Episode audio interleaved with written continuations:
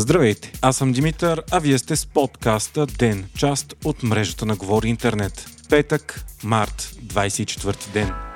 Огромни протести тресат цяла Франция заради изключително непопулярната пенсионна реформа на президента Макрон. Той планира да увеличи възрастта за пенсиониране от 62 на 64 години. 78% от французите са против това, а рейтинга на Макрон е рекордно нисък – 28%. Над 1 милион души излязоха по улиците на страната, като поне 100 000 само в Париж. Наложи се полицията да използва съзотворен газ, след като протестиращите блокираха летище Шарл Дюгол и железопътни гари. Над 400 души са арестувани, а поне 123 полицаи са ранени. Синдикатите призоваха за нови протести на 28 март, когато на посещение трябваше да пристигне английския крал Чарлз III, но заради случващото се посещението му бе отменено. Въпреки, че има огромен обществен и политически отпор, Макрон е твърд за реформата си и твърди, че тя не е лукс или удоволствие, а необходимост и без нея ще трябва да се увеличат данъците и намалят пенсиите.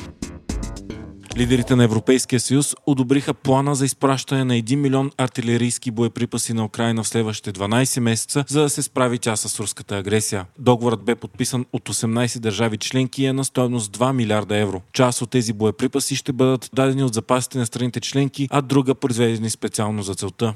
В разрез с това вече открито определение за проруски президент Румен Радев категорично заяви, че България няма да се включи в общата европейска поръчка, а ще се ангажира само с производство на боеприпаси за нуждите на другите страни членки. Ще бъде поставено условие тези боеприпаси да не отиват към Украина. Радев отказва да се дава каквото и да е оръжие на Украина и твърди, че иска мир, а това не ставало с оръжейни доставки. Това обаче е в противоречие на ангажиментите на България като член на Европейския съюз и НАТО, както и с решението на 48-то Народно събрание, което с огромно мнозинство реши страната ни да помага военно на Украина. Единствената друга държава, която отказва да дава оръжие е Унгария.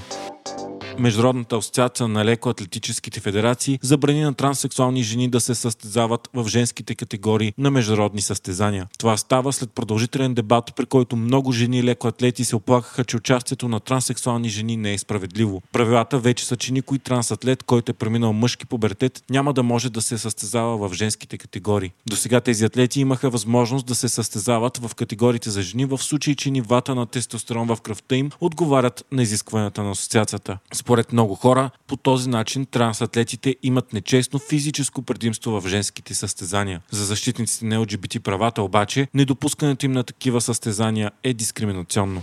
Вие слушахте подкаста Ден, част от мрежата на Говори Интернет. Епизода подготвих аз, Димитър Панайотов, а аудиомонтажът направи Антон Велев.